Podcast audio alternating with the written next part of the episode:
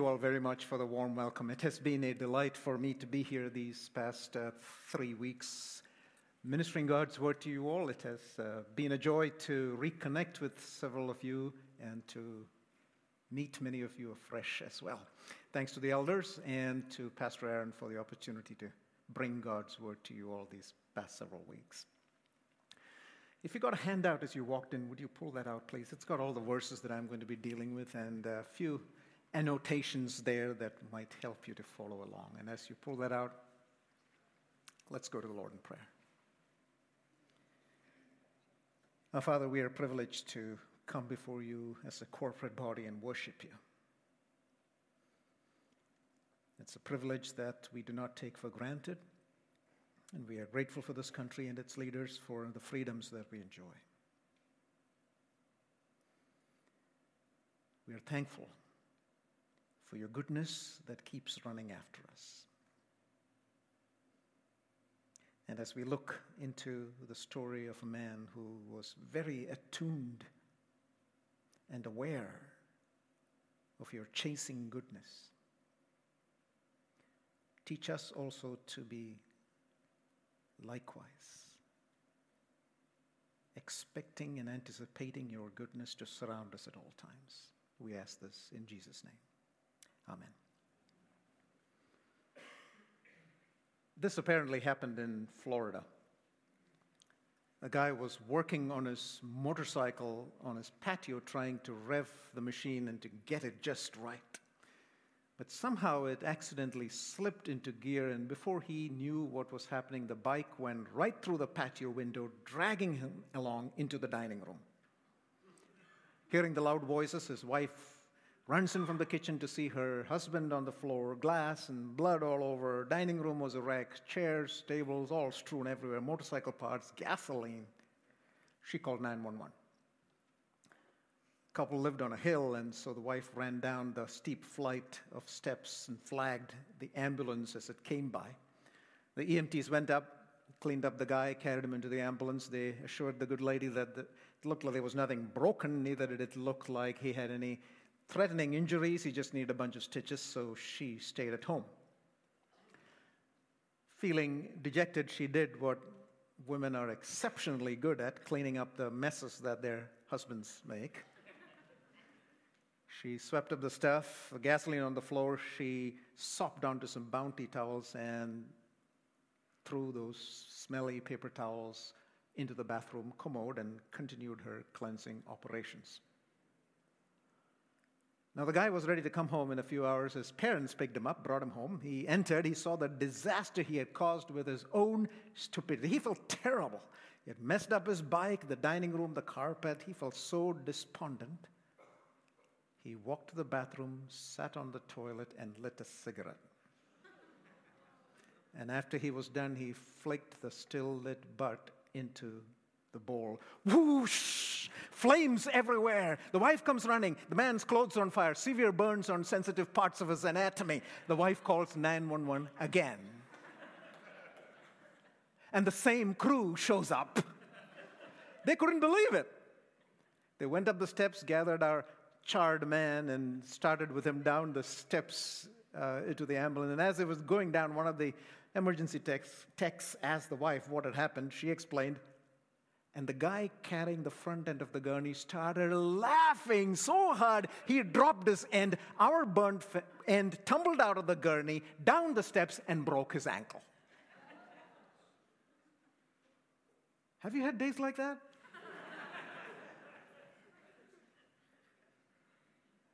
How do you survive days like this? Days of darkness. Maybe, maybe for you, for some of you, it's not just days.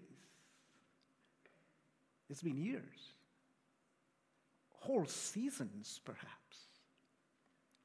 Problems at home, at work, school, in, in church.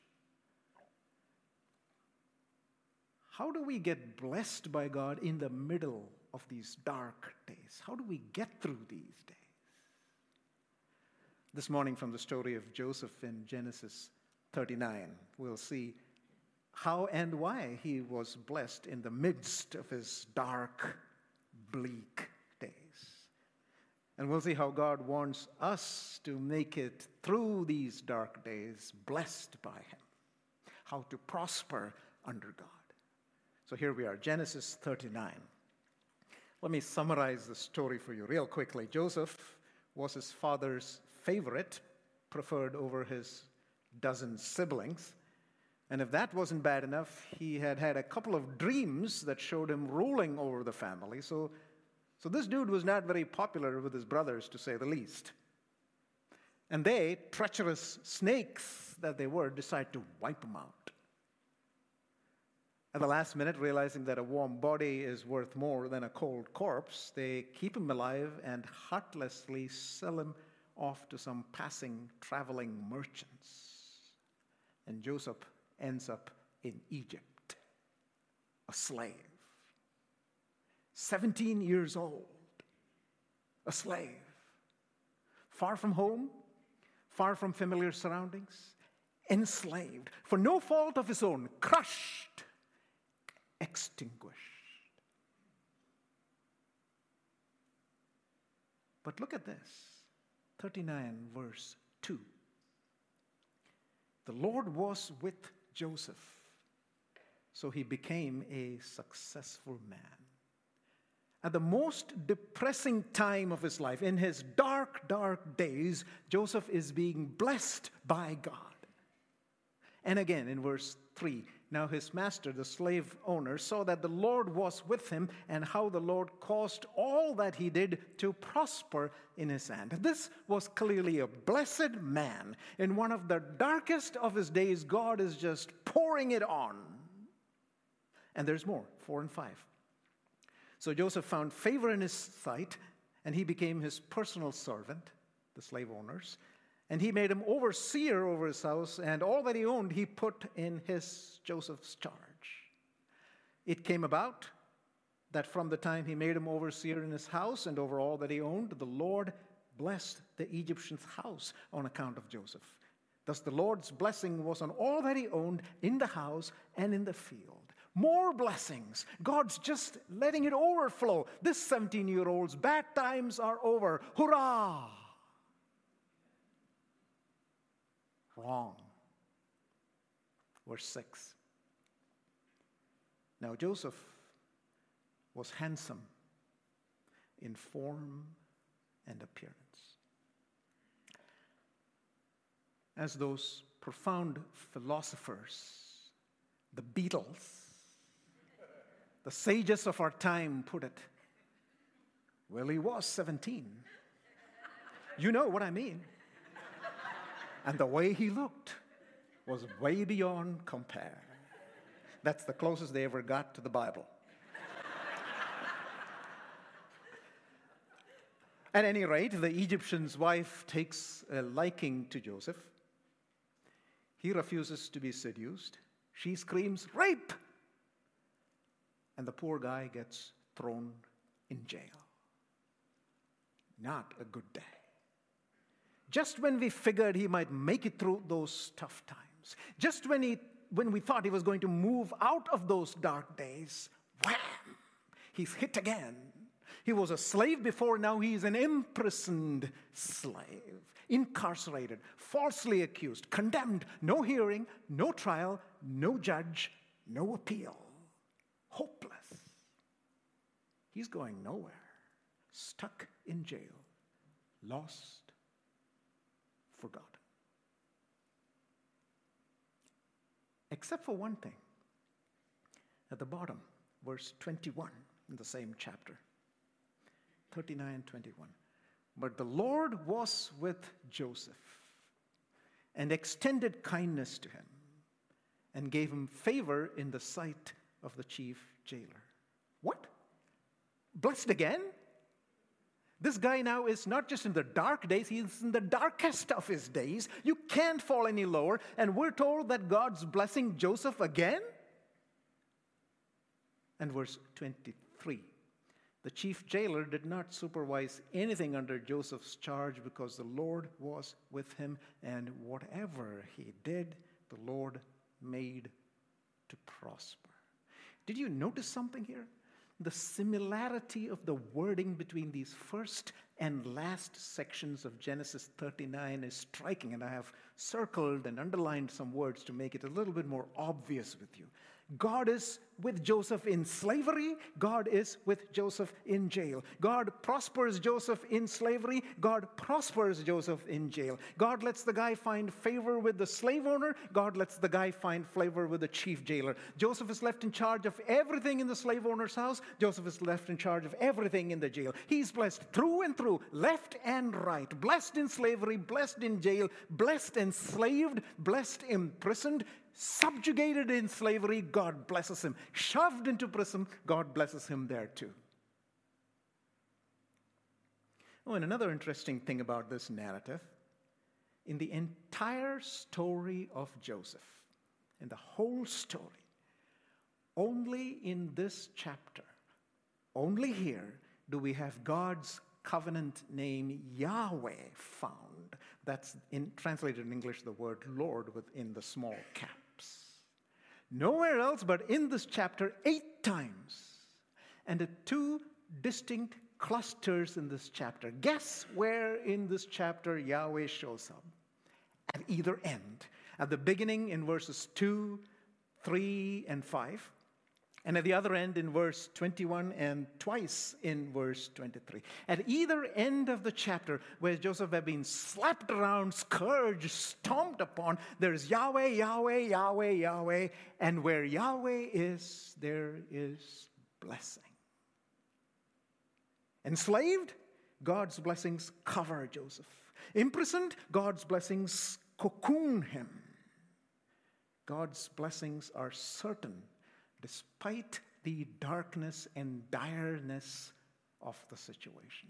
No matter where Joseph was, in slavery or in jail, God's blessings were certain, assured, guaranteed. Because you see, there is no pit so deep that God's blessings cannot penetrate. There is no night so dark that God's blessings cannot enlighten. There is no situation so bankrupt that God's blessings cannot engrace. So, how do we get to experience God's blessings in these dark days? Trials are certain in life. No question. Trouble will catch up with us. That is indisputable. Expecting the world to treat you fairly because you're a good person is like expecting the bull not to charge because you're a vegetarian. Doesn't happen. So, what can we do to ensure God's blessings in our lives, in our dark why did God do this for Joseph? How come God blessed Joseph in such a lavish fashion? God's blessings, remember, are concentrated at the two ends of this chapter, in the most calamitous of his dark circumstances. And the way the author tells the story, he is clearly making a point. The reason for Joseph's blessing the condition for prospering under God in darkness is found in the middle of Genesis 39, sandwiched between those affirmations of God's blessings. The center of the chapter explains God's blessings upon Joseph at either end of Genesis 39. So let's look at the middle 39, 7 through 9. It came about after these events that his master's wife looked with desire at Joseph and she said, Lie with me. But he refused and said to his master's wife, Behold, with me here, my master does not concern himself with anything in the house, and he has put all that he owns in my charge. There is no one greater in this house than I, and he has withheld nothing from me except you, because you are his wife. How then could I do this great evil and sin against God. This is nothing but absolute commitment, total loyalty to God. How could Joseph be so loyal and committed?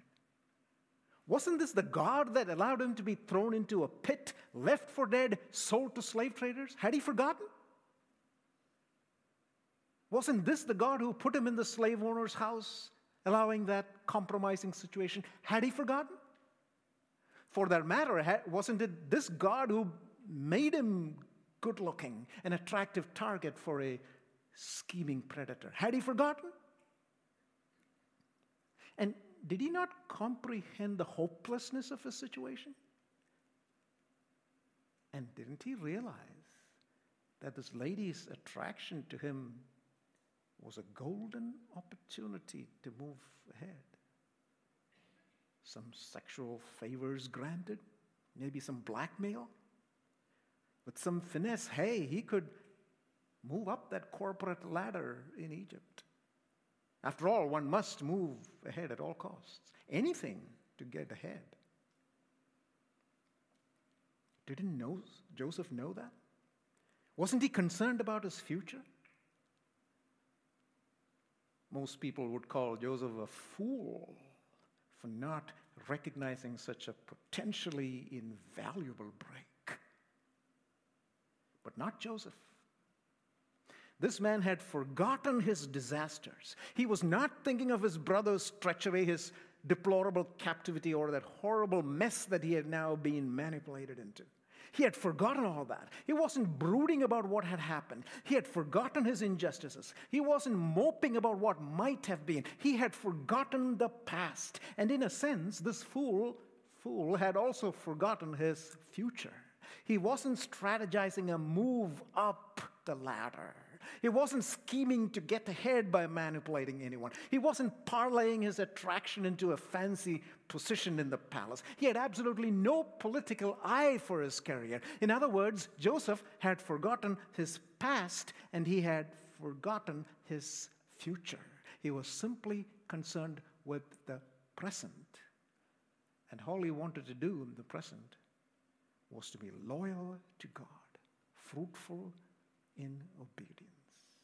How then could I do this great evil and sin against God?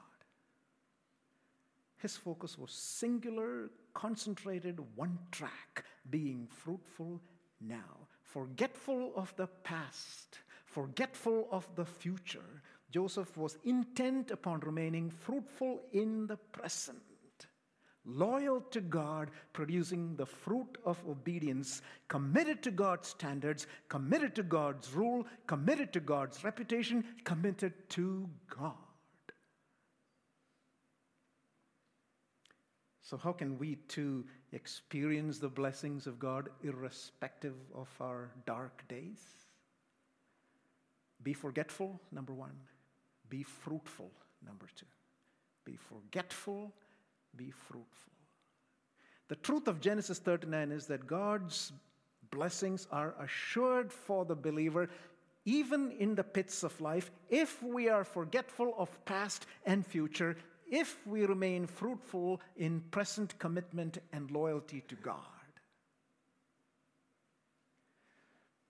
Years after all this happens, Joseph is exalted by a series of incredible events to the prime ministership of Egypt, second only to the Pharaoh. He begins life anew. He marries and has two children. Look at the names that he gives his kids. Genesis 41 at the bottom of your handout. They confirm for us how Joseph was assured of God's blessings. 4151. Joseph named the firstborn Manasseh, for he said, God has made me forget all my trouble and my father's household. God has made me forget, be forgetful.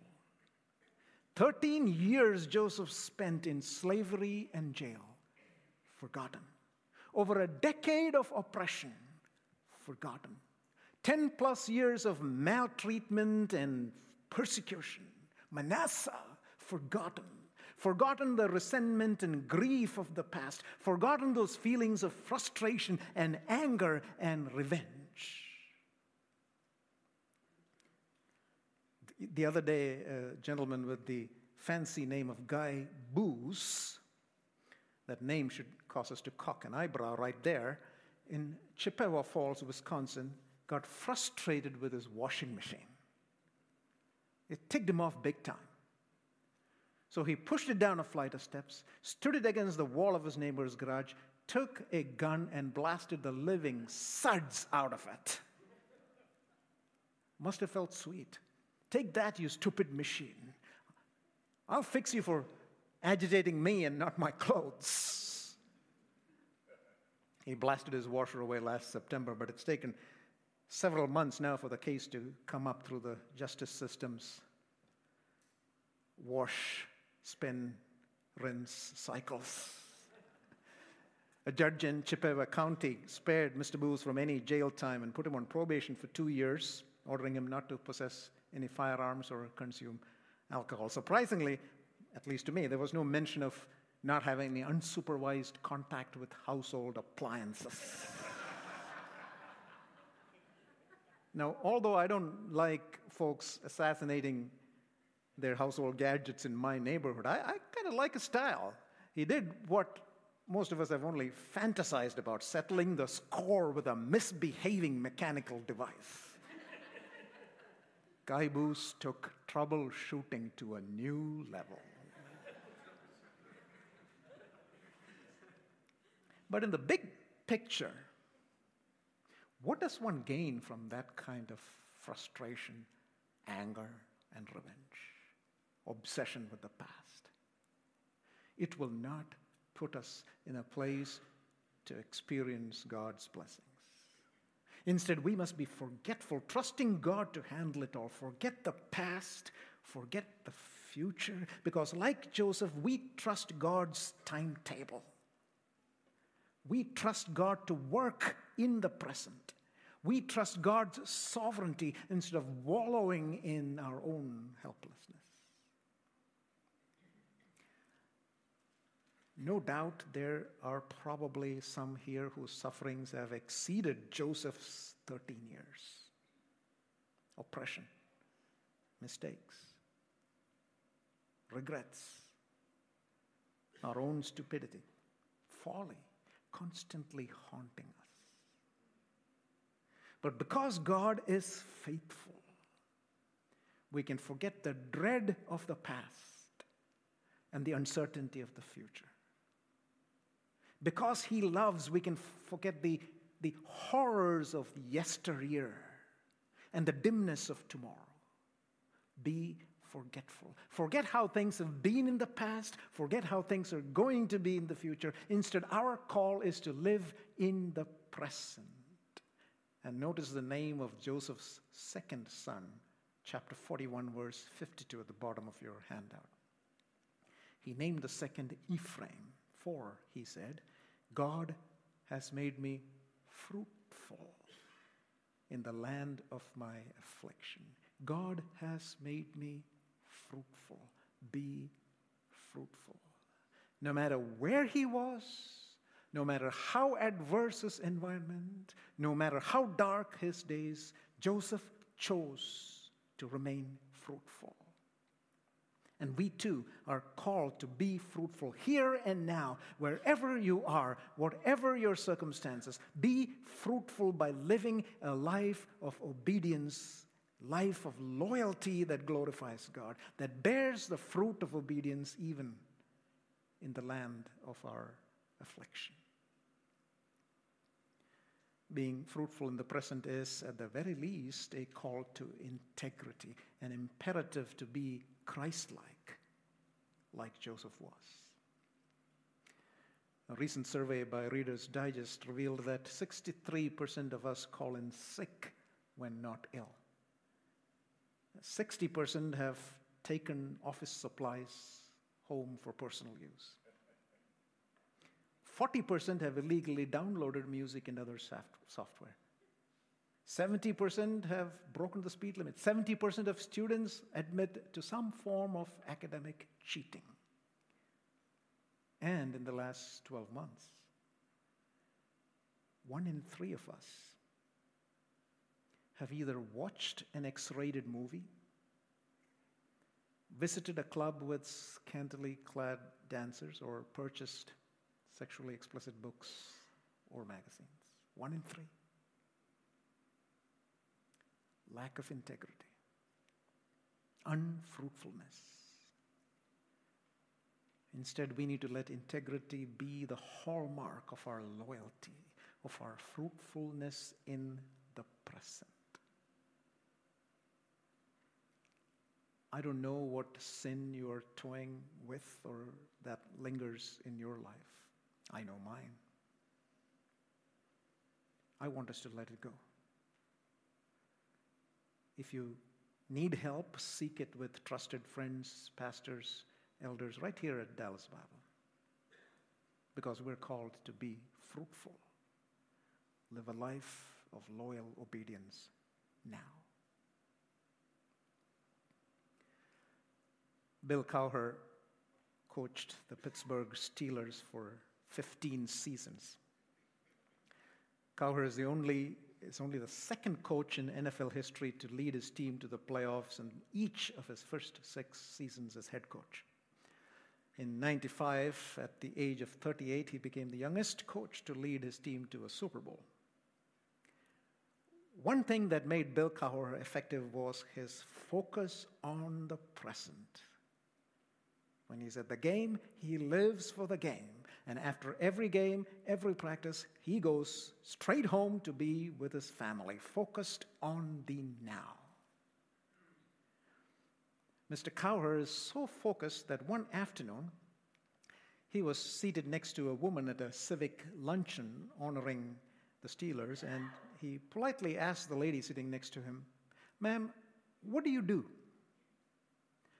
The woman Sophie Masloff responded, I'm the mayor of Pittsburgh. now, it's probably a good idea to know who the mayor of Pittsburgh is if you are the coach of the Steelers. But Coach Cowher demonstrated one essential truth to believers focus on the present and being fruitful for God here and now. The past is secondary, the future is secondary. We must be fruitful in the present, single mindedly, with focus. So, how can we experience the blessings of God in our dark days? Be forgetful, be fruitful. And you can be assured of God's blessings, irrespective of situation, even in those bleak times. Now, the lesson of Genesis 39 is not that God will take you out of those trials and tribulations. That will come one day as we graduate on to our eternal rewards. Remember, even Joseph did not get out of jail immediately. But even in slavery and in jail, he experienced tangible blessings and prospered under God. So, the lesson of this chapter is that for the child of God, for the believer in Jesus Christ, right here and right now, there are God's blessings assured for us if we are forgetful and fruitful, as Joseph was. Now, I don't know what form or shape those blessings will take in the midst of your dark days. Perhaps it will be the finding of favor with persecutors, as Joseph did. Perhaps it'll be the blessings of productivity as Joseph enjoyed. Perhaps it will be the blessings of incredible inner peace through and in your dark days. God may not take those dark days away, but He will bless you so that you can go through those dark days triumphantly. In the summer of 1851. The lifeless body of English missionary Allen Gardiner was found by a search party hidden in a boat in which he had taken refuge during his last days. He and his companions had been shipwrecked on Tierra del Fuego off the coast of South America. Eventually, their remaining provisions ran out and death came slowly but inevitably, to each of them. We know some of the thoughts of Allen Gardiner during those days from letters that he left for his family and from entries in his personal journal, which was found next to his body. He was, he writes, at one stage desperate for water. His pangs of thirst were almost intolerable. Far from loved ones, far from home, he died alone, weakened, broken. Hardly what one might think of as the end of a victorious Christian life. But despite the wretched conditions in which Mr. Gardiner died, he seems to have experienced a new and deeper sense of God. In his weakness, he managed to pen one final entry into his journal, and it went this way I am overwhelmed with a sense of the goodness of God. I am overwhelmed with a sense of the goodness of God as he lay dying.